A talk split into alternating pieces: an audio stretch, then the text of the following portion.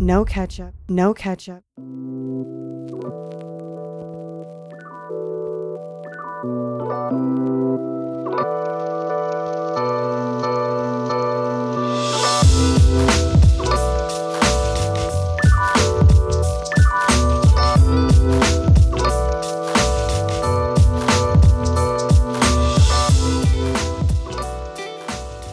What's really good, my people? Welcome into No Catch Up Sports Talk via Chicago. I'm your host, Sean Little. Big Nick the Quick with me. You see him in the box. Yes, sir. NFL Week Four. Bears, maybe. Bears coming back to Chicago. Foles making his debut in Chicago. No fans. But first, you know we got to talk NBA Finals. The Heat are in trouble, my G. It's looking very, very ugly for those boys. Dragic goes down, Bam goes down. So we're gonna talk NBA Finals first. Then we got some NBA news we want to cover off. KD and Kyrie had a podcast, and Kyrie Irving was being Kyrie Irving. You know, he was ha- he cannot not stir stuff up. He, He can't. cannot not He can't. stir it up. And then, and then, and then, and then he looks around like, what, what, what? Me? No, never. Yeah, so he cannot stir it up. We're gonna talk Kyrie, uh, his comments on the podcast. Doc Rivers to Philly. How do we feel? Um, it seems very lame duckish. Uh, we'll some- talk about that. We'll, we'll talk talk- we about can it. talk about chill, that, Chill, yeah. chill, chill. We'll talk about it. Uh, so Doc to Philly. Um, we'll close it on some MLB baseball. You see me and this was not planned. Me and me and Nick got the the Cubs and White Sox hats on. Um, big game for the Cubs today. The the Sox got knocked out, but I'm gonna tell you why y'all should be ecstatic about what's going on on the South Side. I don't even this. I would if I was a Sox fan, I would be delighted. When we get back for commercial, here on Get Up. Make sure you lock in. You know what I'm saying? Big Nick the Quick. Yeah. Um, my G, they uh Fir- First, was- up, we, we, we got to give the people what they need today. I just yeah, want to let me say this real quick. I know it's been a wild week. It's been a wi- it's yeah. been a wild week. Got wilder last night. it's, Hey, gonna be, it's gonna be wild times going forward. We ain't here for the politics or none of that, but Hey. just uh, it's gonna be a wild week. So strap in, and we're gonna, give y'all some laughs today. I, hopefully. I, yo, look, I know I said 7:30, G. Trump getting COVID and Melania getting COVID pushed me back about 20 minutes this morning. Had to. I didn't catch it till this morning when I woke up, hopped on uh hopped on picked the phone up, hopped on Twitter, you know, the the usual. And uh yeah, I'm gonna tell you this, G. If it uh if it happens to to take well, first off, I ain't gonna wish death upon nobody, but you don't when you don't take it seriously, you get it. This is how it goes, right? And I'm gonna tell you this. If he passes and Melania gets through, she gonna have a new boyfriend in six weeks. Ten minutes. Tops. Ten minutes. Melania gonna have a new boyfriend as soon as she packs up her shit and gets out the White House. She gonna marry the Mar-a-Lago pool boy. Some dude that, some dude that Rico. Dude, we were clouded about like who it would be, and uh my cousin said that, oh yeah, she rocking with uh my man's the Kentucky, the Kentucky AG, the black dude. oh, oh, uh, uh, buddy. No, he's already got his, he alre's got his fiance, Yeah, yeah, Daniel, yeah. whatever his name is. I'm like, nah, you're not thinking big enough. She gonna show up with somebody like Dennis Rodman. Rodman. She's talking about Rodman gonna be out. With, I remember they always like Melania. You know, so- so- Rodman gonna be out with Melania talking shit. Dude, So, she, she's hoping and praying. Trust me. hey man, real quick. So, do you know what happens if he passes and does the the do the Republicans just get it make a new nominee, nominate someone else, and gather and get someone else, or how I does mean, that work? I'd assume they'd make it Mike Pence. I don't know how you could. You can't just throw somebody out there. So I bet you Pence Yeah. would probably elevate, and then he has to find uh, a running mate. Maybe Pence, Pence McConnell. really yeah so i don't know man. This whole Interesting. look bro nothing nothing is certain. Whatever answer there usually would be to that question is not going to be the answer because he's not going to go down without a Yeah. fight. This dude Right. wasn't leaving office to begin with so he's definitely ain't leaving now. Um yeah we'll see bro. He's gonna be like yeah come get me. Yeah, i man. got covid. Y'all gotta that- have to come physically remove me they thought it was a game, bro. Now look, it's not a game, man. It's not a game. it's not a game at all. So Yeah. uh, enough of that. Enough of that bullshit. yes, stay tuned on that. Let's get straight to it. NBA Finals talk. Heat in trouble. Yeah, Um, hate to see it. listen, I, they might have been in trouble before the injuries, but now they're really in trouble. Yeah, I mean, if Dragic is out, Drag, I mean, Dragic is out. He's not yeah, coming Dragic back. Dragic is out. Yeah. Um that's tough, man. Yeah, like you said, they were in trouble to begin with. I mean, you look at that game the other day. It started off looking very promising. It's like, oh, look at this. They, that, little LeBron AD pick and roll. Miami has the answer for it, right? Throw Jimmy on LeBron.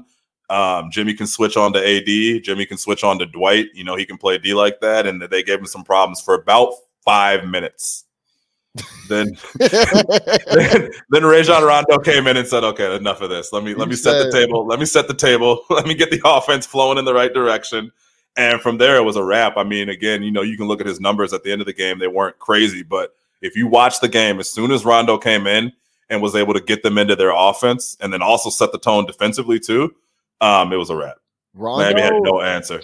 man, Controlled the tempo. I've been screaming on the. I've been man. I love Rondo. I say it every time I get a chance. That's my guy. He he knows how to play point guard in the NBA. And Smart. hey, and if you want to say it or not, he's been shooting that thing for a couple years now. It's a lot better. Yeah, way better. It's a lot better. Yeah. Like you just can't. There there was a time where you could stand on the block when he had the ball out on the wing, and it was just like this is he he with us. It was a Yeah. classic he with us. He, he with us. Yeah, Yeah. and it's not like that anymore. Um, Rondo's making a big impact.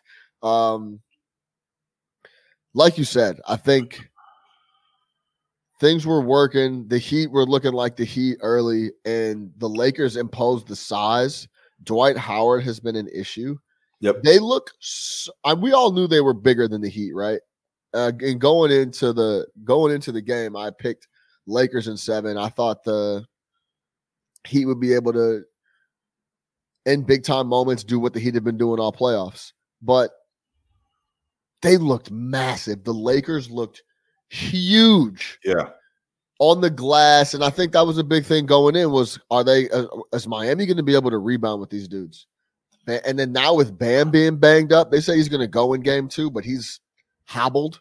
Yeah. Um, Which means It's you're gonna have, which means, which means you're gonna have Kelly Olynyk and or Meyers Leonard getting caught up in pick and rolls with LeBron and AD, and that's just, hey, look, man, I I appreciate Kelly Olynyk and his contributions to the to the basketball world, but he's not, he's not able. He just wants zero that. part of that, zero part of that. So I think, yeah, they're in big trouble, man. Bam was such a key. Uh, not only what they want to do offensively, but like we're talking about defensively. I mean, he's such a good defender. He can guard, you know, realistically two through five. So all the switching that they need to do, um, you know, as far as their zone D, he- he's he's such an important part to that. And without him, and he was again, he was already in trouble because they have so much size, and with that, they have so much talent with that size, right? It's not like AD is just a big dude who can't do anything. Um, Dwight, you know, we give him a lot of shit, but Dwight Howard can still give you in spurts really, really, really good minutes. He plays hard, he rebounds, he's athleticism. You have to pay attention to him. McGee runs the floor. You know, I mean, that's what he's been doing for 15 years in the NBA. Um, and LeBron's a big. I mean, let's not let's not act like LeBron is a 6'8", 260 pounds, right? And go anywhere he wants to on the floor. LeBron Um, is anything you want. He's anything you want him to be. And then you add that into for whatever reason, you got these these KCP characters and all these guys. It's just green light, man. Go ahead and shoot your threes. And if the Lakers are hitting threes, if KCP is hitting shots, if Kyle Kuzma is hitting shots, if they even threw Quinn Cook in there, he starts hitting shots. And we've seen Quinn Cook hit big playoff shots. Um, it's a problem. What are you going to do? If the other guys are getting buckets in addition to LeBron and AD going off, what are you going to do? And LeBron didn't even have his best offensive game. You know, that's coming. I told you the Danny Green moment is coming. Uh, yeah, it- it's looking real bad for them, man, especially with the injuries. And Jimmy's banged up a little bit too. You probably won't even see Jimmy pop up on the report because he's not going to sit up there and tell you. But you know, he was banged up too, man. So if they, if they're going to be dealing with all these injuries and already at a disadvantage playing against this Lakers squad, man, it's it's, going to be tough for them. Um, again, it's still early. The Miami Heat have shown that they are the first or second best team in the playoffs since the bubble's gone on. So I still have some faith in them. I'm not going to count them out after one game and be like it's over with. But man, if these injuries start to pile up, um, I don't really know what they're going to do. So we'll see. Uh, we'll see. We might have lost Sean over here, man. So we'll give him a second to get back on. Lakers, Lakers talk was a little bit too spicy for him, so he had to drop off. As far as what I'm looking for in game two, man, I think the Heat need to come out. They need to impose their will. They need to not be scared. If you think if you look at the second half of that game, when the Heat came out in the third quarter, they just didn't look like they had it. They looked like they were defeated, which is something you really haven't seen from this Miami Heat team. Um, you know, they've played hard throughout the playoffs, and it just looked like they were scared of the Lakers come the third quarter, which again is something that you're not used to seeing from this team. A lot of that could have to do with the injuries and just the fact that they just got smacked around in the second quarter. But when you look at it, man, they just they gotta they gotta do something neutralize that size, and I don't know if they have it on their roster to to do that. So Bam is listed as doubtful. Um, so man, if Bam doesn't play, go ahead and go to the window, put it all on the Lakers. Um, I don't care what the lines are going to be because if Bam doesn't play and there's no Dragic and you got a 75% Jimmy Butler, I really don't know what Miami's going to be able to do to stop them on the defensive end because LeBron and AD are just going to have their way again. If you don't have anybody to stop AD in that pick and roll, um, he's just going to go off for 40 again. And I've been saying the entire time, the entire playoffs, the entire year, the key to everything that they want to do is Anthony Davis. The Heat got no answer for Anthony Davis. The NBA has no answer for Anthony Davis. Um, and we said it, man. We said it. LeBron is the best player on the squad, but Anthony Davis is the most important because he's just a matchup nightmare for the entire league. Looks like we got Sean back on. I'm back. Good looking, back. bro. Yes, sir. Man, yo, my shit just crashed out. The yeah, whole, yeah, the whole it, keeps, it computer. keeps happening, man. I yeah, you know, I tried, to, I tried to keep it going until I realized I wasn't talking to anybody, but we're here. Um, yeah, No, but I was good. just saying, man. Um, Adebayo's listed as doubtful, but you're saying that he's saying he's going to play, and they're going to try to give yeah, him a go. Yeah, they're they're saying that he's leaning. They're leaning. He's gonna play. You know, you know how it is. Like, Yeah. I, I can go. I'll go. Um, we left it. We were talking about what just the the impact of AD, LeBron. Did you touch on? Let me let, let me ask you this. So, I know it's early. I know it's still game one, but if AD keeps up this pace, he's the he's the NFL, he's the Finals MVP, correct? Absolutely. or does it go to defa- does it go to LeBron just off off the strength? I mean, if they feel bad about not giving him the regular season MVP because he, he talked about it so much, maybe. But if if AD is coming out and he averages 36 and 13 in the NBA Finals and three blocks, there's no way he's not getting the Finals MVP. Yeah, one of the things I was saying was yeah, if they, it, especially with no Bam, right? If Bam is hurt or hobbled or gets hurt and can't play the rest of the game or comes out and is 50, 60%, AD is just going to do his thing. And the Lakers know that, man. LeBron has no problem sitting back and getting 17 assists and just feeding AD all day. I don't think LeBron is here to score. He doesn't really care. He's I, I said it the other day. He's here for one reason and one reason only, and that's to get this chip. And I don't think he gives a damn. But I'll say this, bro. There's never been a time where Jordan went to the finals and and didn't wasn't the finals MVP. Like that's that was not a discussion. Isn't that kind of a knock? No, why are we why are we doing this? You don't want to do this? Why are we doing this? I mean, it is a knock. It it's is. not a it's not a knock. It's not like LeBron played bad in the finals. He's playing no, with it's not about paying bad, but you're not the best player on your team in the finals. Okay, Anthony Davis is the third or fourth best player in the NBA. Yeah, I mean, I agree with that. So I mean, he's going to go off, and and the key to them to win, what what would be the smarter play? LeBron going out there and trying to win Finals MVP, or feeding it to AD for forty a night? I man, I'm just playing devil's advocate. Yeah, I, don't want to hear that. I've already told these people that Listen. still listen. oh, go ahead. No, go ahead. I was just gonna say, listen, These- LeBron's never gonna be better than Mike for me. So like, I just try to, you know, And I we've just thought that the- established the that a long. Are gonna be there. and we established that a long time ago. You know what I mean? Like we we know where we are on this, but like for me again, man, we talked about this during the last dance.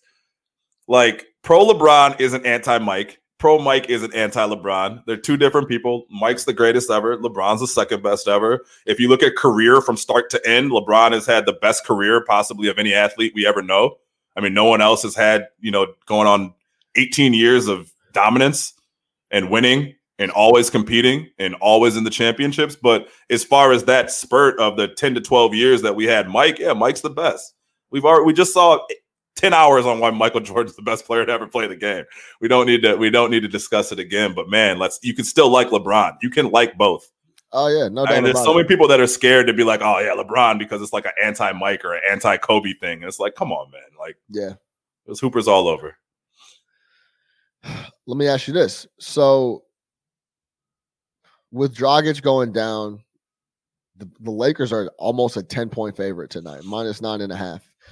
Are can Spo not make any adjustments? Can Spo not see what's going to happen? And because you know, if people see game one and it's like this is a sweep, it's a wrap, no Dragic, Bam's banged up. Um, but Jimmy was going crazy early. He finished the game at twenty three.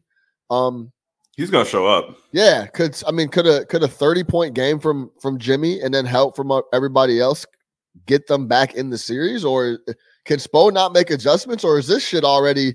Because I'm already seeing the narrative that this is a free chip for the Lakers. They didn't play the one, two, or three seed. They're playing the five in the finals. Dragic goes down, or uh, I mean, can can the can Miami still get back in this? What do you think? Yeah, I mean, I think that they can if they had. It, it's all about the injuries. So that is one things I said, man. Like if all these guys are out and they're not coming back, just go ahead and take the Lakers to the bank. You know what I mean? If there's no Bam, if Jimmy is playing at seventy percent, and we find out that he's hobbled and he doesn't look like himself tonight, or you'll you'll see everything you need to see tonight. You know, if those if Jimmy looks hobbled, if Bam looks hobbled or gets re-injured, you'll see everything you need to see. I'm not worried about Spoelstra's ability to make adjustments because I think that we have seen that Erik Spoelstra is a really, really, really good, if not one of the you know top two or three coaches in the NBA. But man, there's only so much coaching you can do when you don't have your guys, and Yeah. you're talking about going against LeBron and AD. You know what I mean? It's just a different beast. Yo, as far as the narrative of a free chip, look, Miami had to beat all those guys to get where they are. They had to beat Milwaukee and Boston. They did not have an easy road to get to where they are. So Yeah. if you still don't think Miami's a really good team, then you're crazy. Right? Number two, talking about the Lakers, hey, it's not their fault the Clippers shit the bed. All you can do is go to the playoffs and play who you need to play and win. I hate that. You play your schedule, man. It's like I mean, thing when the schedule's been soft. It's like, no, they lined them up, we knocked them down. I can't do anything else. I can't go play someone else because Yeah. it's gonna make you happy. it's crazy because it's gonna look like they're gonna go what five, five, and five, something like that. Yeah. So What do you want them to do? yeah, no, it'll it'll hey man, it'll look like a an impressive championship. And these me. have I been mean, the two best teams right. in the playoffs, like hands down. You can't tell me that Miami hasn't been the best team in the East. You can't tell me that the Lakers weren't the best team in the West. yeah, no That's doubt. it. What more do you want? I mean, again, man, these narratives, these Twitter takes, these folks need to chill. This is Jimmy Butler post game. We've just got to be tougher, Butler said. We've got to put up more of a fight. I don't think we we did that and then it doesn't help whenever we don't make shots. It's been that way all year long whenever we start whenever we start to miss a couple shots, we don't do what we're supposed to do on the other end. That's Jimmy Butler. Um Yeah, I talked about that while you were gone. They came out in the third quarter and got after they got smacked around the second, they came out in the third quarter and looked lifeless, which you got- don't see. You don't and they- see from Miami, and they got pummeled, hey, and I'm to tell you this, the Lakers are not the Celtics and they will bury you. bury you you. come out like that. The Celtics, every time, if you watch that series, every this is a great point. Every time you, every time you saw the Heat go on a little a lull where they just couldn't hit anything, and all of a sudden, the Celtics never capitalized No. ever. They, They- never did anything. They, They, just couldn't. come down and fire bad threes and turn the Yeah, ball they over. would just come down, turn the ball over, and let Miami get some confidence back and do their thing. They never capitalized on that. the Lakers know exactly what they want to do, um, which is funny. I was thinking about this the other day. Has there ever been a coach? I don't even hear his name during the broadcast. Has there ever been a coach that got less credit than uh, Frank Vogel? Like you don't even hear his. I like you don't even think about. Him. They don't even cut to him on the sideline. Like Yeah. he gets zero pub. Yeah, so you want to talk about a zero, uh, a championship that won't be respected? Like Frank Vogel, yeah, he gets he gets no love on the on the coaching tip. Yeah, it's tough to get a lot of love when Le- LeBron's on your team as a coach. Honestly, you kind of de facto get Ty Lue's A still getting of- interviews. yeah, but he doesn't have a job. Yeah, you know what I'm saying? Like Yeah. LeBron can get you fired. Like- Yeah, we've David Blatt. Yeah, right. So like the coach is never gonna get a ton, a ton of credit. Even Spo, when he was in Miami, wasn't getting tons of credit like he is now. And and Spo was a good coach then. because So- he's kept the thing afloat. Yeah. it's tough to get a lot of credit when when LeBron's out there running around. And I just feel like Vogel's at the furthest end of that. Like he doesn't. Yeah, I literally not- couldn't, I couldn't tell you like- last time I heard his name in a broadcast. he's like in Blatland, no It's doubt. like it's like oh LeBron just made a substitution. Remember Cleveland when he was subbing himself out. out? Time out, LeBron James. I saw him sub himself in, in in game one. yeah. And by the way, he was playing with a minute thirty left the other night. I don't Yeah, know. I don't understand what he was doing in the fourth Yeah. quarter with these guys. Because the Lakers, one thing that cannot happen, the Lakers cannot afford an injury. at all. They do not have the depth. well, they can afford an injury if it's not to LeBron and KCP. yeah. So and and their role players, we didn't even touch that. They they were going crazy too. Yeah. Uh, so we'll see game two tonight, uh, 8 p.m. Central. Shout out my people on the East Coast staying up to watch that shit. Yeah, that's crazy. yeah, that's whack. Um, You said nine and a half points? nine and a half. Yeah, that's a lot. It's a lot. Sure, a lot of points, man. I don't know. It didn't look like a lot last other night though. They were. No, uh, no. I mean, You could've they given were. Oh my gosh, It they did were towards the end. bloodbath. Yeah. Yeah. Um, yeah, it was a bloodbath. It was crazy. Let's move over to AD. Or let's move over to KD and Kyrie and Doc Rivers. Two guys I never want to hear talk for three hours again. Kyrie, KD did a po- uh, just started a podcast. Had the boy Kyrie Irving on, and before we get into this, I want to be clear on where I stand with Kyrie Irving. Really good point guard. I think a little overrated, honestly. He's always talked about in like the one, two, or three slot of point guards in the NBA, and I don't think he's there. Can he hoop? Yes. Is his handle insane? Yes. Uh on the Talent, talent level times talent 10,000. level elite. Amazing Like, finisher, amazing ball handler, elite shooter. yes, all that. Crunch time, he's showed that he could, you know, hit shots when it gets tight. An absolute nuisance off the court. An absolute nuisance. And not in like a, I think you got to clarify, not in like a, Not in like a again a a, a, bad guy way. Yeah, Like just- like uh, he he just is who he is, and he's a nuisance. in the oil- media- oil and water. He doesn't go with the flow. Is not in his repertoire. He he likes to stir it up. He's not afraid to speak his mind. He he tends to get out in front of his skis a little bit per se. He'll say stuff, realize that maybe man, maybe I shouldn't have said that, and he'll go back on it. I think he's really honest. That's what I'll say. He says what he feels, and um, I, I- can't be mad at that. But sometimes the takes are extremely hot. I think he is one of those people. He's a smart guy, um, but he's one of those people who loves the sound of his own voice and loves when you ask him his opinion on a topic so that he can go on and on and on and show you how smart he is. And look, man, we're not saying that you and I, I think we both established this. We're not like, yo, you always got to go with the grain and you got to be a company man and you got to fall in line. Never, and yes, man, yes, ma'am, no, sir. But look, man, you you are an employee right? You are, you know, you have a role, you have a responsibility. And I think what he did in Boston, from everything that we've heard, is just being an asshole for the sake of being an asshole. It's one thing to like question things, it's another thing to not take your hat off at a photo shoot. You know what I mean? Like you could imagine, I, I could just picture after listening to that podcast yesterday, I could 100% picture that playing out and all the guys just sitting around ready to take this damn photo that no one wants to take and Kyrie going on for an hour about how he wants to keep his hat on and he doesn't understand why he can't keep his hat on and he's trying to break the mold by keeping his hat. You know what I mean? Like everything is like so I don't like people who try to speak to you as if they are on some elevated level at which you could only hope to attain. You know what I mean? It's one thing about being intelligent, it's one thing about being knowledgeable. That's all fine, man. And like educate me, teach me, talk to me. That's fine. But when you talk about it, like the dude asked him like a simple question, like, "Hey, man, you know the fans see a lot of you in the media. We see you hoop, woo, woo, woo, but like, what is Kyrie like off the court?" And instead of being like, "Yo, I'm a chill dude. I don't really go out too tough. I kick it at home," it's like. "Oh, I'm in a different place in my life now where you guys have seen me when I was younger. I, I might have had different brand partnerships, but now I just really enjoy time with my fam. And it's just like, dude, shut up, bro. The simple answer is, oh, I'm a chill dude. I kick it at home with my family. I don't need too much. It was almost just like, no, I have now grown beyond the regular NBA lifestyle, and now I'm some elevated family man who has fireside chats with my uncle about fucking who knows. You know what I mean? It's just like, what are you talking about, bro? Like, don't don't try to flex on us. You know what I mean? I don't like the intellectual flexers, bro. He's an intellectual flexer. Um, we're all smart. I can use big words and shit too, but like, come on, bro. Like, he's just trying to flex, man, and I don't I don't like it. I, could, I know I've been around Kyrie Irvings before, and they are like the number one people that get under my skin. Yeah. I think this is the thing as well. When you're the point guard and they just went and got you, talking about Boston,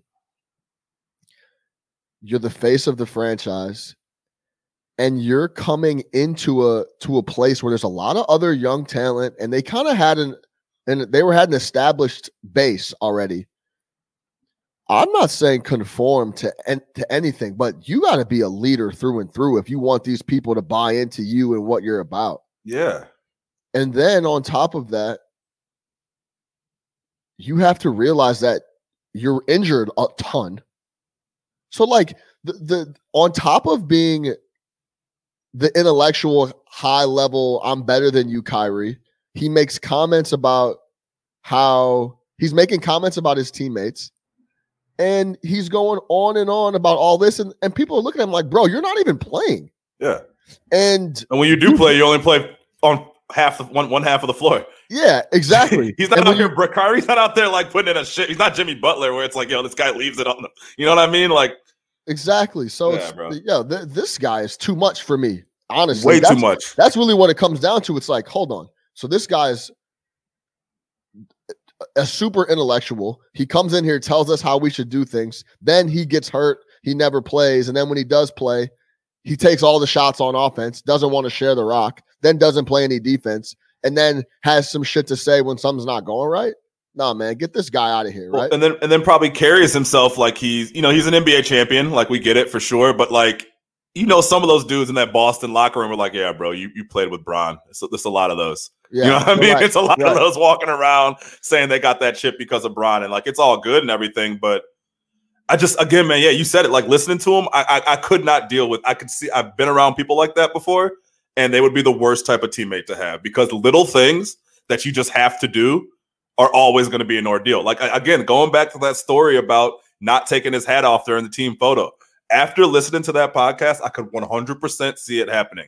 I could see him trying to explain why he needs to keep it on, why, why he shouldn't have to take it off. Yeah, what, what are we yeah. trying to do? I mean, just because what everybody's always taking photos without their hat, I want to keep my on. And the other 12 guys are sitting there like, this fucking guy, man, we just want to go back to the hotel. Right. You know what I mean? And like, I, so you take that out to a whole season and all the different behind the scenes things that happen, whether it be in practice, like you said, he's the point guard, so he's the one that's you know leading the practices. You're dealing with his bullshit all the time. He's not healthy. He doesn't have that respect of a champion like a, a, a Kawhi or one of those dudes where they walk in, it's like, yo, you were the number one guy. Absolutely, Kyrie made some of the biggest plays down that um, game seven. We talk about all the time, one of the biggest shots in NBA Finals history. But big shot, dudes, man. Dudes ain't looking at you like that, bro. They're looking at you as a number two, right? Not a guy who can lead his own championship team.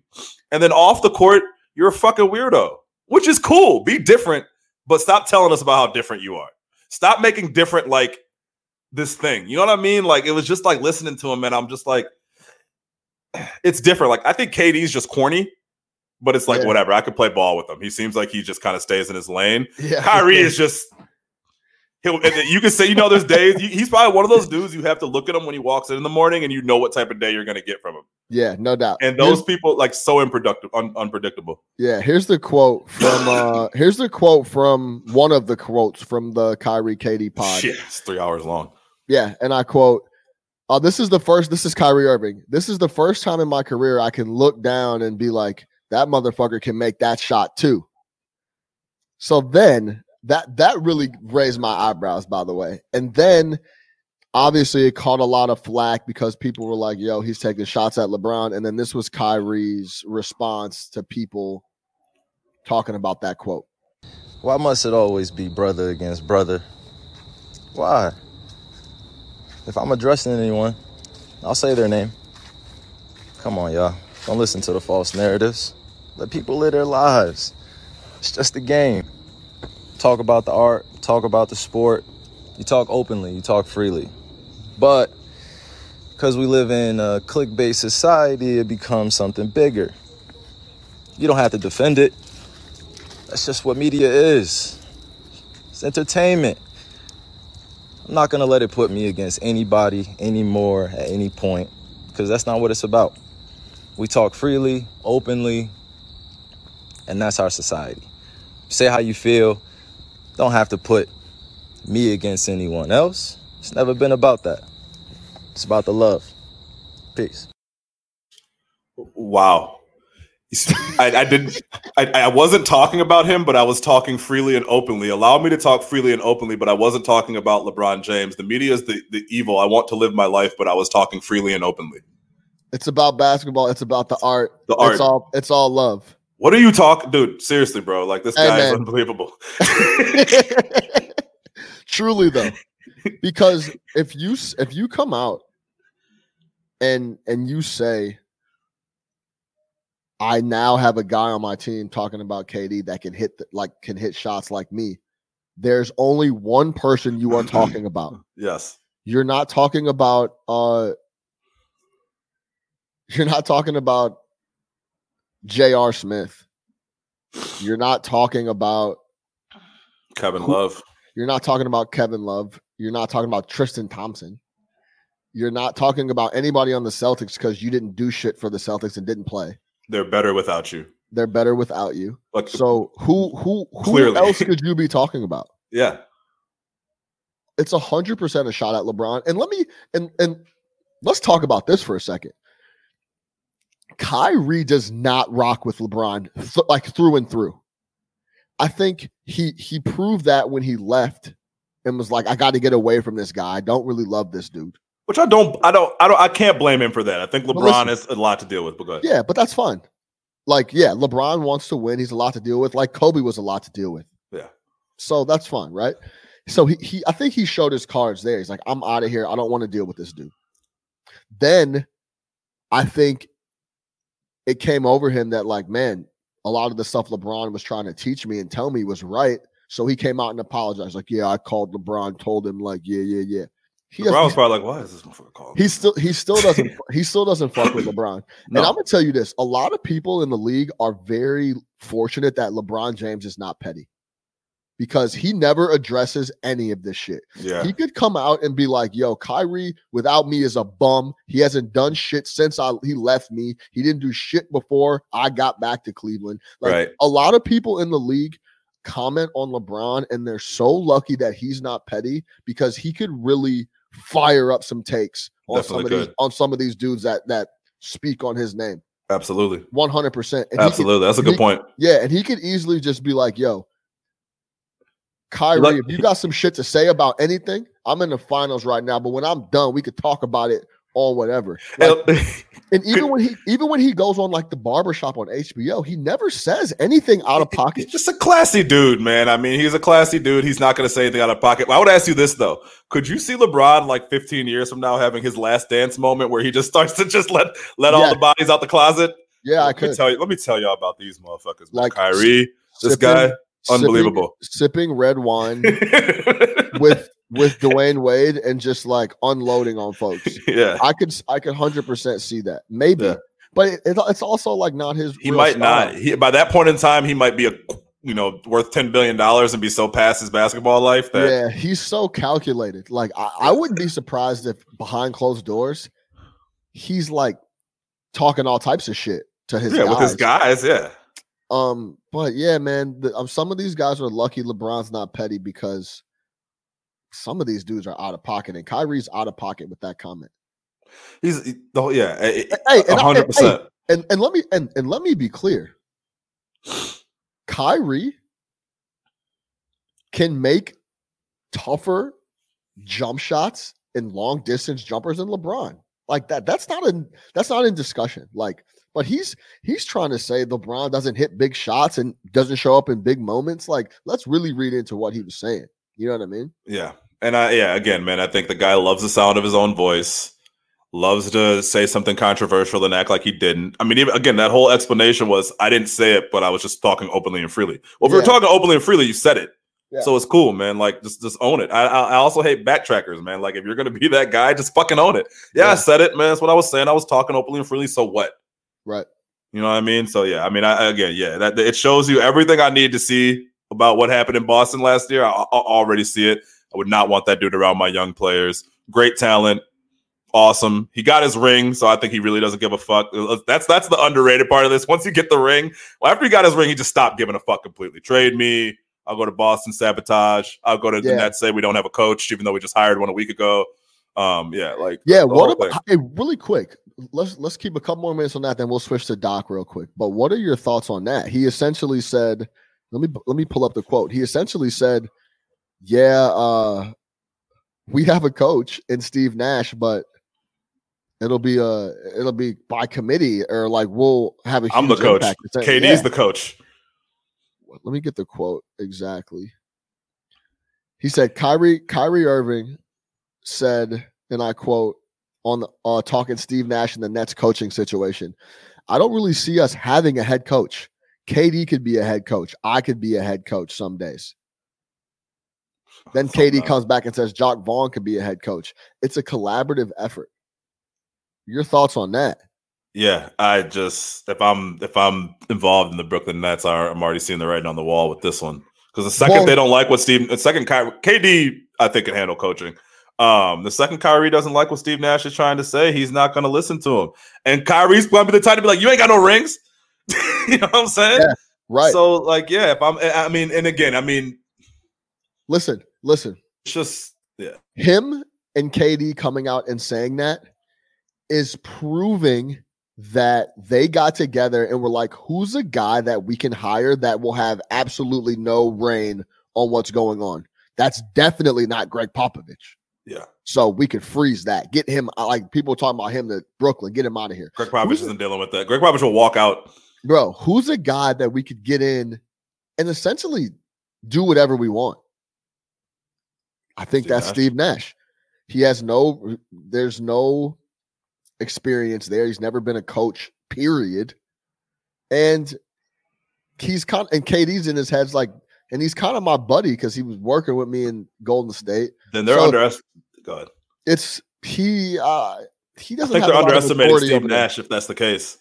I don't think Steve Nash ain't a pushover. Do we know? Do we know? Nash, is- I mean, Do we I don't know know, if we know, but I would th- feel like Steve Nash doesn't necessarily have a reason to come out and coach unless he actually really wants to do it. And I don't think he's going to be there for the bullshit. Like, I mean, Steve Nash was a competitive player. He was a fiery player. I mean, like, this is a, like, yeah, I think, I don't think Steve, it's not like, it's not like you Oh, hired some timid ass guy. Yeah, I think So you're Steve's telling got me some that- balls. So you're telling me Steve Nash is on the phone right after he read that and being like, "What the fuck are y'all talking about?" I don't know if he's doing that, but I think when it comes Well, time to start practicing and shit, I mean, Steve Nash is, I don't think they're going to be able to walk all over him like that. They just told you they're about to walk all over. Them. They said I could be the coach, Well, let's, let's, KD let's could get, be the coach. Then they named the assistant coach and said he could let's get back too. on the floor. Let's get back on the. They're- they're- Let's get back on the floor to begin with. Um, let's get back on the floor to begin with for both these guys. Oh, okay, we can We'll see what happens there. with that. Yeah, let's But see what happens with that. I think the writing's on the wall that they're going to do whatever they want, and they're going to they're going to have a very, very, Certainly going to try to. They're going to have a very, very big impact on rotations and all that type of stuff. How long until they get into it, though? who Kyrie and KD? Yeah, because Kyrie, K- KD is a pretty. I think Simple, they're dude. homies though. They're homies. yeah, that might be. first. As, that's until you start. Okay, you've been home with people. You start living with them. Yeah, but he's It's like, one thing to be my- homies. It's another thing to like start working and live it. Like, dog, your relationships are what they are now, and you add extra elements into them with people. You've seen that go sideways. You've had a friend who you lived with or started working with or whatever it might be, and it's like I can't stand this motherfucker outside of the element in which I knew him. Yeah, we'll see. It's interesting. Yeah. We could, I could, we, do. We could talk about this for an hour just by itself. Uh, really? But let's move over to Doc to Philly. We'll quick couple minutes here. Yeah. Uh, Doc Rivers hired by the Philadelphia 76ers as the new head coach. Your initial thoughts, and I'll ask you a question after I I hear your initial thoughts. But um, Doc, Doc keeps getting spots, man. You know me. I have been And- on and- the fire. And let me and let me get and before you go, Doc keeps getting spots without hesitation and contending bigger teams. Yeah, you got the whipper. Well, the Celtics traded him, but yeah. Um yeah, look, man, I know you're I know I know I know you were at on this kind of, but I've been saying since day. I've been saying two things. Number one, I've been telling you for years, two years at least, that Brett Brown is a terrible NBA coach, and he has no idea what he's doing with the Philadelphia 76ers, and it was going to end. Fact happened. We're here. Uh, second, they need a professional coach. They need someone who knows what they're doing. They need someone with some some clout. You know what I mean? Someone who can go in there and tell Ben Simmons, if I run a play and the three point shot is open, you take it. That is what you do. Right. I, I can't believe that Ben Simmons was able to tell Brett Brown, I will not shoot threes. You can call play. I can have a wide look at the basket. I can square up. I will not shoot a three. Right. I think they need someone who's going to look at Joel Embiid and say, man, I have a 7'1, 270 pound center who's ultra athletic and super skilled. Maybe I should try to put him down by the basket a little bit instead of having him out wandering by the three point line and roaming the perimeter. He needs someone who's going to go in there and again have that that that clout that can tell these guys what it is. It's a very talented roster that consistently underperforms. These guys should be getting better. Joel Embiid should be dominating the league. Ben Simmons should be dominating the league. These guys aren't. I think Doc is a professional. He's managed stars. He knows how to handle these egos. He knows how to put the guys in the right place to win. Is he going to win a championship with them? No. Is he a great X and O guy? Not necessarily. But that's not what they needed, man. They needed someone who didn't have the stench of the the tanking thing still on him. I mean, Brett Brown has been there since they were winning 13 games. Might be a good X and O's guy. Team might like him. Might be a popular guy, but he's just not it. That team had way too much talent to get swept in the first round, and I don't think that's going to happen with Doc. Talk about Doc's you know playoff record, the three and ones, all you want to, but again, he's going to bring a level of professionalism and just knowing what to do that they haven't had. And I think the guys are going to have no choice but to listen to them before. And if you're the Sixers, give this a shot before you ultimately decide whether you're going to trade one of these two guys because I'm not uh, in the camp and trading these guys yet. You just have the two, two talents. That was my next question. I was going to say, do you see, or would it be an option to trade the number one pick or trade Ben Simmons for the number one pick or something like that? Try to go get LaMelo Ball or something like that. No, God, no, no, no, no. no. You're, you're on. Let's see Simmons in a new situation, healthy. And man, I don't know, man. I've man. been saying how talented those guys are, man. I mean, it's I, pretty apparent though that they, him and Embiid don't. They just don't. They're both trying to get to the basket. Right. But how much of that was So Brett Brown? want? I don't know. I want a coach that can come in there and look at that roster and figure out what to do with it. I mean, they have. So, we said it. They, if you look at their roster, one through eight, who's more talented than that in the East? I mean, if you really look at it, you're talking about. Nah, but I'm just saying, you got Simmons, Embiid. they have players. Uh, what's the guy from New York? Looks like J. Cole. Uh, paid him a bunch of money. Tobias Uh, Harris. Yeah, Josh Richardson, Al Horford, you know, Shake Milton was playing. I mean, you got five guys that are guys, right? Like, not everybody has that many guys that are established players that you can try to figure out what to do with. I know how you feel about Horford, but Tobias Harris. Tobias Harris is not like that. He's a guy. He's not 40 million. You take his He's- he's contract away, like it's that. like, yeah, he's fine. He's okay. Yeah, he's fine. Horford looks like he's back to the Horford I thought he was. Played him out of position. I mean, yeah, I don't know what you do with him. That was a Yeah. bad signing. They signed him so they didn't have to play against him. Yeah, that's what that's exactly what it seemed I like. mean, he used like to kill them on Boston. Embiid, Embiid like didn't want to play him anymore. Embiid's so they like, please get this guy out of this guy." Yeah, like, I never want to play this dude again. yeah. So I don't know. It's interesting, man. Doctor Philly. Stay tuned. The NBA stays locked. Let's switch over to the NFL. Week four is interesting because it seems like every offense in the league can score. All the games are going over. I think 65% of the games are going over. The Broncos Jets put up what, 60 last night? Yeah, More. It was like 65? those are two just really the bottom of the barrel team. bottom of the barrel teams. Uh, we, we I posted that clip about Adam Gase. We've been telling y'all about Adam Gase. Big Nick the Quick had a great breakdown. I of gave you 15 Gase. minutes last week on him. I told Yeah, you what was like- going to happen. He's brutal. He Terrible. Get him out of here. Um, but there's some interesting matchups. Cowboys at home against the Browns. The Browns are two and one now. After, after. Yeah, after after getting beat up in week one, they come out one two straight. The Saints Lions is an interesting matchup because it's in Detroit. the Brees chatter continues to get louder. Someone's got to go to two and two. Someone's got to go to one and three. One and three versus two and two is like miles and miles apart. If Yeah. you're one and three, you could almost fold the season up. Two and two, you're like, we're good. Well, then you go then because one team goes three and two, and the other one goes one and four. Right. It's, oh, it's, it's ugly. Season's over at one and four. The Buccaneers are at home against the Chargers. Tom Brady and those guys don't look as good as everyone I think thought. Gronk has like five catches. If I that, told you. um, He's still flushing his system out. yeah, what the tee up, the, the the turn up system. Yeah, bro. I mean, he's been on South Beach popping E for a year. You think I wasn't thinking about football? he's still seeing colors. Yeah. And then the probably the most intriguing matchup is the that third primetime slot we always talk about. Patriots at Chiefs. Mahomes and those guys just dismantled Baltimore on Yep. Sunday. Um, I had Baltimore. I will never, ever, ever, ever, ever bet against Pat Mahomes again. Just, Off just because- principle.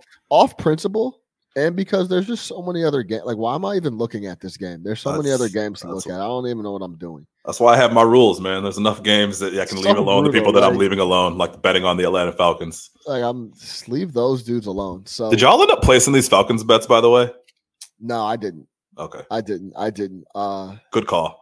I had to leave that alone, but I was feeling like I knew. I feel like I missed some money like early in the third quarter. I'm like, man, I knew this was gonna happen. Yeah, y'all were over here. We told you this was going to happen, and then look what happened. What do you see happening real quick? We'll do a couple minutes here and then we'll move over to the the Bears, Colts, Patriots at Chiefs. That's an interesting spot. Yeah. Um man, um last time they played it ended up being a shootout, Such a different team though, right? which nobody expected. Um, but I think that just speaks to Belichick's thing with this, man. Here's the thing with the Patriots. We know it. Belichick can play it any way you want. So it's not like they're not going to be prepared. It's not like they don't have the reigning defensive player of the year at corner. And it's not like they haven't been playing good football. Um, I think the problem with them is they're just not explosive enough that it's going to be the same thing that happens with Baltimore. If you get down early on them, it's over with. The best thing you can do against the Chiefs is like stop them on their first two drives, hope to score, and get them in a game like the Chargers did.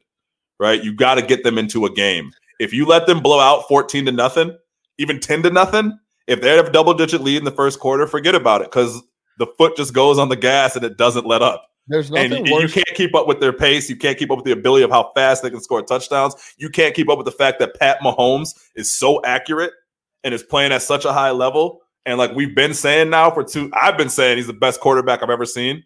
We said that about Rodgers forever, but this dude, without a doubt, is the best quarterback we've ever seen.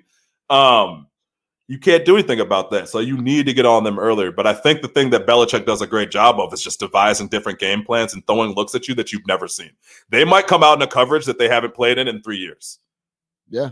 And they're not married to any type of scheme or system or anything like that, which will always confuse quarterbacks. But also, Mahomes is playing not just at a physical level that's high right now, mentally, man. I mean, he's picking shit apart at the line of scrimmage. Like, and he even talked about it. He's like, I'm in a mental groove right now that's just like, yeah, just go out there. It's muscle memory.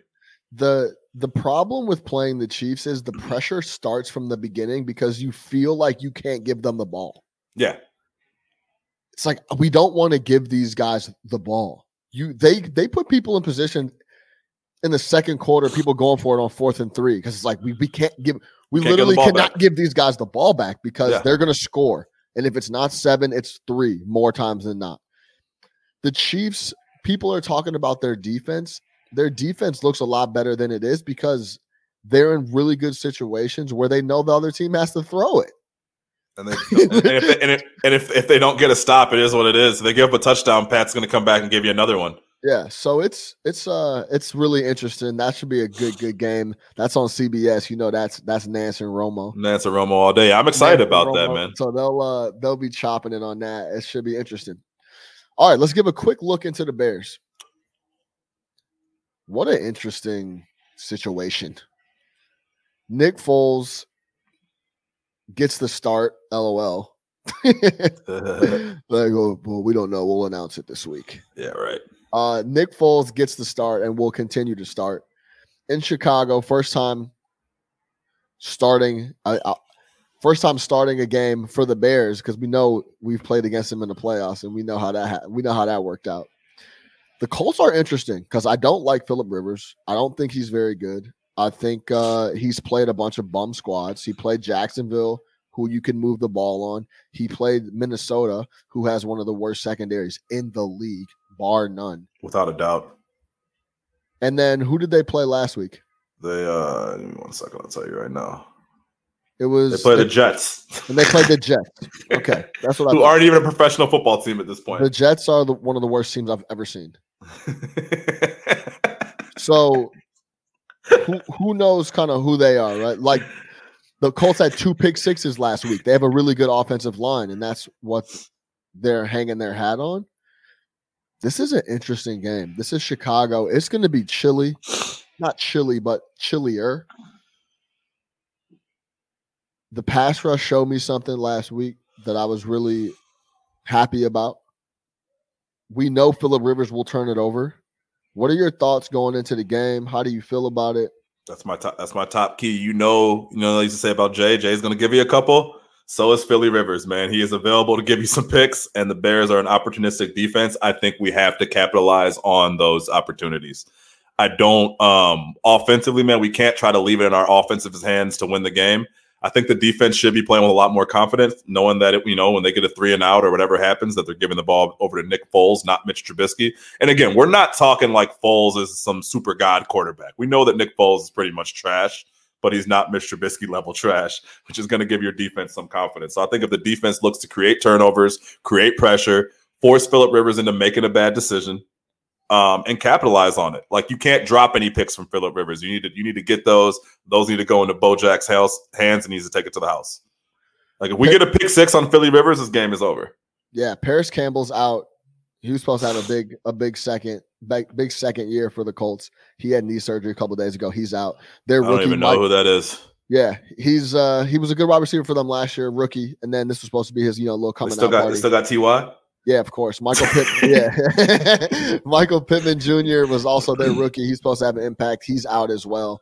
So it's TY is, you know, TY is TY. He's Pro Bowler. You don't catch it. And how many times do you think TY's been to the Pro Bowl? I was just doing some homework this morning. Take a guess. Twice. He's been to the Pro Bowl four times, TY Hill. Wow, and gets no love. He gets no love. No love is one of the and he always has like 110 catches. He catches everything. I think it's that he doesn't get a ton of touchdowns, but yeah, he's uh shout out T.Y. Hilton, man. I love him. Yeah, and the best the T what whatever he does. I love that. Yeah. shit. That's that's from T.O. Remember Yeah, T.O. T, started yeah, that. did he? What T used to he used to come here and then he used to come up top Oh, like okay. this for the TO. He Yeah. stole that from T. Shout where out T.Y. T.O. got it from. Everybody steals everything from TO, man. TO a legend, man. First ballot. Yeah, I love T. I should call TO first ballot because they did him like that so bogus. I love me some me. I love me some me. they tried to deny my man the Hall of Fame like he wasn't fucking the second best receiver of his era. yeah, it's, yeah, dude. They that's that's how much the haters will let let that get to you. If- if- that- that's the that was a perfect example of just haters. What they'll do to just hate on you some more, like, oh, you want to be smart and give us a hard time all Played Super Bowl with a broken your whole leg. life. Like, okay, second. Lit- Literally played the Super Bowl with a broken leg and had like 12 catches. Yeah, he's one of the best athletes to ever Yeah. play ball. He was, dude, he's insane. Yeah. Let me ask you this: Is it time to kind of admit that we might be a little wrong about Jimmy Butler or Jimmy Graham? Excuse me. He's been getting looks, catching touchdowns. Hey, I'm happy, man. You know, It it's, really good to is, see right? production from the tight end position. Like I think last year the Bears had like some like 43 catches overall from tight ends. Uh Jimmy Graham is doing this. He's doing He exactly what we signed to be. Yeah, he's a red zone target. He's catching everything. He's getting open. Um, obviously, he's not the Jimmy Graham of you know six, seven years ago when he was on the Saints putting up all world numbers. But man, look, he's reliable. I, I, I 100% was not a fan of that signing, man. But when you look at it, kind of just stepping back, the Bears needed tight end production. They needed someone they could rely on, and he's doing his thing. if he stays Cole healthy, I'm happy. Where is Cole Kmet? He's been playing Mitch Trubisky. Mitch, Mitch, Mitch overthrew him a couple He, ha- times. he hasn't even been on the floor on the field like that though. yeah, This is supposed to be a second man, round pick. with all the options that we could have had at safety help and If he misses on another second round tight end, he needs to. What do you mean second round tight end? Uh, what's his face as a second That's- rounder? Shaheen. No, I'm saying Kmet was our first round pick. Was he a first? I thought Kmet was a second rounder. I thought we didn't have a first round pick. Kmet, Kmet, oh, he you're right. He was our Yeah. first pick, and, and it He was, was in the first. second round. He was in the second That's round. what it Yeah, was. yeah, Yeah. yeah, Okay, I, I, I tweaked a little bit. yeah. He's still, forty third pick overall, but yeah, he's our number one pick. He's our number one pick. But this is what I'm saying. And Shaheen was a number two five years ago, and this is now two tight ends. But I'm not worried about Kmet, man. I think he's just No, but I would like to behind him. Jimmy Graham. You Bro, know what I would li- I would like to see him. Sure, let's get him out Where, there. get him out there. Let me see if this guy can play. Can we get him? Try to get him the rock. Design something to get a screen. But if that's pulling get away, him the rock. if that's pulling away snaps from Jimmy Graham, and Jimmy Graham is doing his thing, Listen, bro, Jimmy Graham's not doing shit till we get down to the five. What about the other 95 yards in the middle? So, well, we got to get That's those, not- 90, That's get not those where 95 that's yards. not where Jimmy Graham eats. Jimmy Graham eats in the in the end zone. So let me see Cole Kmet. yeah, man. yeah I'm all for it, man. I I- want to see him too. Throw him on the would like- field. We never like got to see. Adam Shaheen, so yeah, let's see Cole Kmet. really quick, one more Bears thing. Um, Devin Hester was on Oh my god, Bleacher Report. I can't Already- remember the. I already it's tweeted about this. I think it's Untold Stories or With, something uh, like that. with- with- uh, or whatever yeah. Ma- Master Tess. He went Tess. to. I went to ASU with Master. He's cool dude. Is it Sun Devil? Yeah, Sun Devil, cool guy. What are your thoughts on what Devin said about Jay Cutler? Essentially, Hester said he was he's one of the most he's by far the most talented quarterback he's ever played with, but Yeah. his lead his leader, but one of the- but the worst leader. Yeah, I tweeted about this. So number one, man, like that's great for everybody in the other NFL cities that didn't watch Devin Hester play wide re- or attempt to play wide receiver for like two years that they tried to do it. The reason that Devin Hester was not a successful wide receiver has nothing to do with Jay Cutler.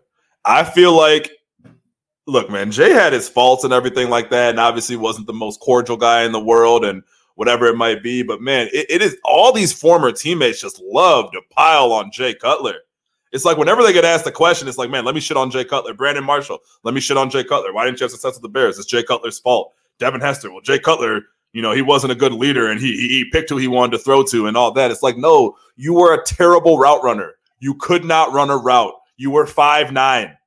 And You your your we hands were terrible. about your hands, right? Your hands were terrible. You, you you were a college cornerback. You hadn't played receiver since high school. You had zero route running ability. You can't just go out there and be fast. People think oh he runs a four three. Just send him in a straight line. It doesn't work like that. These are professional corners that you're going against in the NBA or in the NFL.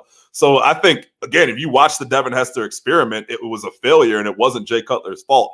I think from the very beginning there was an interview that Cutler did where he said that Devin Hester isn't a guy who goes up and gets the ball. Hester caught feelings about that. This is like Jay's second week on the Bears, right? Like after like the second practice, and Hester never rocked with them after that. You can go back, you can find the quote, and it was just a simple quote like, "Yo, Devin Hester's not a guy who goes out and gets it, like not a Brandon Marshall. You can't throw it up there and he doesn't go up and jump and get it. Nothing wrong with that. It's just what he said. Ever since that, Jay uh, Hester never fucked with them, and now he's coming out there saying that. And these guys just love to pile on. And if you look at Jay, he has never come out and said anything about anybody. He's literally enjoying his life on his big ass property in Tennessee, hunting every day. Just kicking it. Yeah, Took his 130 million and went home. Yeah, disappear. Disappear. Why are y'all still talking about me? I don't give a fuck. So Well, I the- think that Hester, that that was funny to me, man, because it's like, bro, you you had a great career doing what you were doing, but it's okay to admit that you were just a great returner. Look, Oh man, we lost Sean again. fuck. Um, ah, he's back. Yeah, but there's nothing wrong with being a Hall of Fame returner. There's nothing wrong with being regarded as one of the best returners of all time. There's nothing wrong with that being what you're known for. You don't have to be something else. They tried you at receiver, it wasn't for you. But I'm never going to sit out here and be like, man, if you had put Devin Hester with the right quarterback, man, he could have been lethal at receiver. It's like, no, no. if you remember, if you, I think you said it right from the start. If you're a Bears fan and you're from Chicago and you watched every single game intently like we did, Devin Hester had no business being on the field to play wide receiver. Ever. First off, first off, he never knew what the fuck he was doing. He never knew where to line up. He was always running around. We would break the huddle. I couldn't tell you how many times I saw us break the huddle and him ask someone where to go and where to line up and what to do. Yeah, yeah. Yeah, he'd be like, uh, "Am I going the right way? Like, oh, do I go this way? Do I go this way?" He never knew what he was doing. So, like, let's be clear about this. And I'm a Devin Hester fan. He's the best returner of all time. There's no question about that. He was a dog shit wide receiver. Awful. He didn't know the playbook. He had no hands. His routes weren't crispy. Did he? I think people just can't fathom that. And I had a hard time fathoming that. Honestly, when I was, well, I'm like, this guy should be a stud. And that was when Wes Welker was running around and he was, Wes Welker was having like 180 catch seasons and shit. Yeah, but Russ Welker can get open and he's an excellent route runner. No, but it was like, we're watching Wes Welker just eat, and Devin Hester does is physically 10x more talented than Wes Welker, and he can't do anything. So he could freeze all that that talk about they people do slander Jay, and I get it. That's fine. He's not the best leader, but he was Devin Hester was not suited to play wide receiver. And if you were in Chicago watching those games, you remember and you know that. Well, and let's also like let's also not act like Jay didn't take all those for that team entire tenure in Chicago. I'm sorry. The defense gave up a touchdown. It was blamed on the fucking Cutler. And he never said shit, never threw anybody under the bus, none of that. So, like, again, man, to hear these guys just pile on him for no reason, man. Like, yo, you didn't like the guy. He's not, he's not a fun guy. He doesn't want to go have a beer with you. No fun. Whatever. Yeah, I'm not a fun guy. He's just, just how he is. Whatever, Yeah. man. He, yeah, it's just like, come on, man. And, And I- Devin, you were there with other quarterbacks. You knew what it looked like. You were there with Rex Grossman. You saw that. You had a front row seat. Yeah, and I think when Jay would uh Jay's not immediate. If he had some shit to say, he would say it to your grill. Or just And- not say. I think I think that was the thing. I think he wouldn't say it. I think Yeah. Jay was the quiet guy. Like didn't say shit in the locker room. Came in and did his No, business. but I and I think, but like that real shit with Mike Martz, where he looked up in the press conference, he's like, "Yo, So- tell Mike, fuck you." well, fuck you. Yeah, like that's Jay Cutler. That if you want to know who Jay Cutler is, that's run that clip. He said, "Tell Morris to go fuck He said, himself." yeah, tell Mike, nah. So and he knew the mic was hot too. yeah, he didn't Like- give a fuck, man. like nah, get out of here. Yeah. Uh, let's close it here. You see the you see the you see the hats. Cubs got a big one today, but I want to talk about the White Sox because I don't really want to go down the road of why the Cubs can't hit. And Oh my god! are we gonna in this gonna- Cubs season now, are we gonna beat the I'm Marlins not a at Cubs home? fan, but You in the Cubs Darvish, we got to win two straight. We won't talk about how I'm pissed off about a best of a best of three anyway. I think that's stupid. Um, they just they just made that shit up on the fly. Um, the White Sox though. yeah, If I am a Chicago White Sox fan like you are, so I'm gonna let me give my my spiel, then I'll let you go, and then we'll hop off. I know you got to run. If I'm a White Sox fan, I am elated. This worked out perfectly, and let me tell you why. It is now proven that the young boys you got can really play. They like to play together. You have a squad full of mashers in a league that praises mashers, and that's all that anybody wants is mashers. You have a roster full of young ones that are not going to be eligible for a deal for a while. You guys on a short year proved that you can hang with the big dogs. You didn't win too much, so that I'm gonna tell you this: if you guys started winning multiple series, Renteria was gonna stay. He'd have to stay. You won just enough, made it to the playoffs, won a game in the playoffs, and Renteria smoked it off so poorly. That was so bad. that- it was- like it was like some major league shit, like it was out of a movie. and, and- I'm not gonna I'm not gonna act like I've watched a bunch of White Sox games, but I watched that one through and through yesterday, and I was like, What's happening? what is happening here? Yeah, So you guys didn't win enough to to try to justify keeping the the manager. No one's up for a massive payday. You've already paid the guys you need to pay right now. Go pick up some more pitching in the offseason and you guys are going to be studs with a new coach. Forget it. Go get Ozzie Guillen out the out the booth. man, bring him home, bro. This that's That's what you need. if, if there's ever been a perfect guy for that team, a team full of Spanish dudes. That's what I'm saying. He's to connect with those dudes Oh my God, go get that guy ASAP, man. I think Yeah. that would be an amazing. He would deal with the personalities so well, and he can coach. And he can coach. Let's not forget, like Ozzie, like you know, you, you see the media stuff, you see the colorful comments. Let's not forget, Ozzie coached his ass off that year and 100 percent handled the pitching staff right. Um, yeah. So two two sides of it, man. Number one, everything you said is 100 percent true. Sox, if you're a Sox fan like myself, you're in a great position. You got tons of young talent. You have young talent that is still in the pipeline that hasn't even come up yet. So you got guys. I mean, a lot of those pitchers that you saw yesterday were rookies who are guys that are only going to get better, right? You look at our lineup outside of what Abreu, a couple other guys, they're mostly young hitters that are still finding themselves. Luis Robert's going to find himself, right? He had a great first half of the year, struggled in the second half. It was a weird year. He was a rookie. It happens. You know, teams adjust to you, but he's going to adjust to them, and the talent is there. It's all there, man. I'm not. It's not like it's like, man, we blew our one chance, man. Like, ah.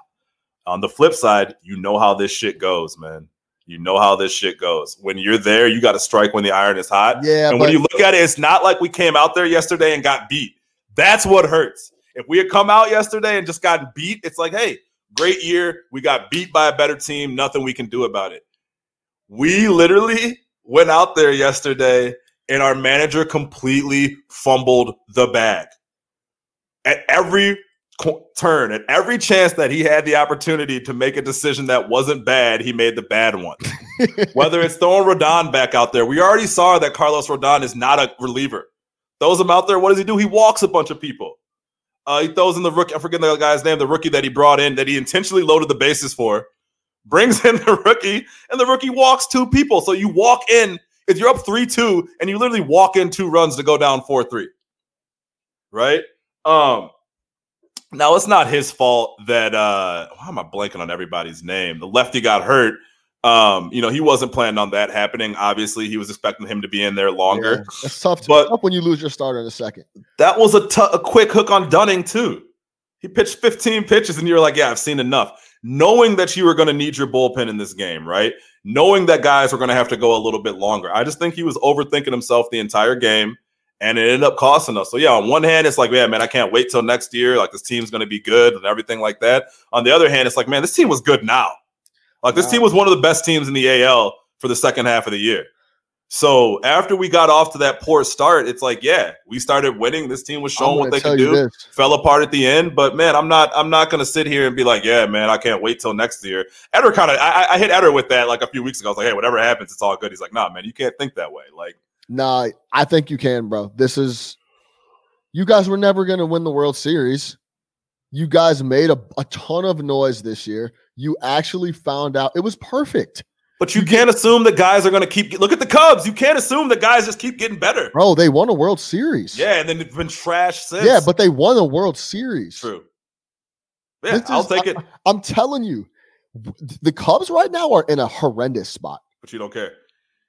No, I, I mean, it's 2020 now. We won in 2016, right? So, I mean, still, you don't want to be in a spot like us where we like we All these guys are up. like we're, we're getting ready to have a whole new team. Well, Bryant and Baez are both up, right? Like, yeah, exactly. So, Would like, you pay Bryant or Baez? Ah, man, I'm so Sorry I'm for you not to say pay El Mago. uh, uh, yeah. It's hard for me not to say to to pay El Mago. I think He's been terrible. It's yeah, but it's it's also tough with the the short season. Like, I don't know. It's very interesting. Like, can all of a sudden Yelich can't play ball? Like, of course he can, right? He had a Yeah. bad year. So I don't know. It's tough. But I will say this, man, the White Sox are in a great spot. All you're gonna do is have the boys gel. You're gonna get a new you're gonna get a new coach that knows what the fuck he's doing. Please. That's gonna make them gel. You're gonna get more pitching, and Yes. then and then don't let fucking Dylan Cease come come come around and be a stud. Let him stop. If he stops walking people, And got some issues. and then who's the white boy? I forget his name. Dane Dunning, No, the guy that had just had Tommy John. Michael Kopech. Yeah, what if He's never gonna. He's. I don't think he's ever gonna play.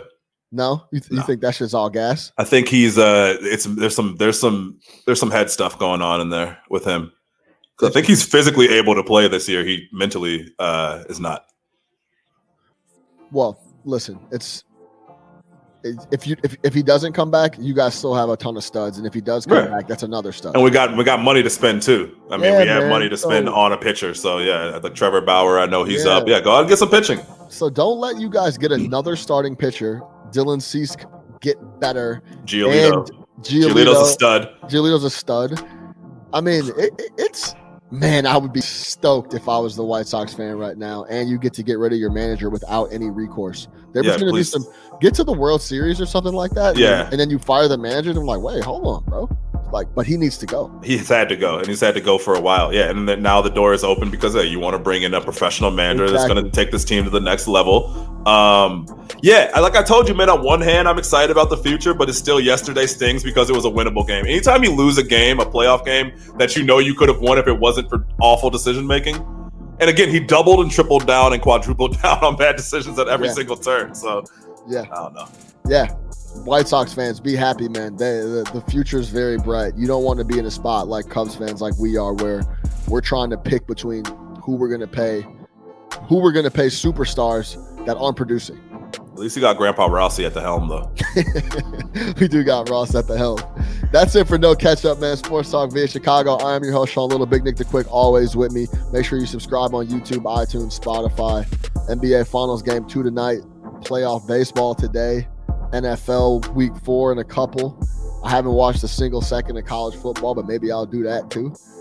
No Catch Up, Sports Talk via Chicago. Lock in with us.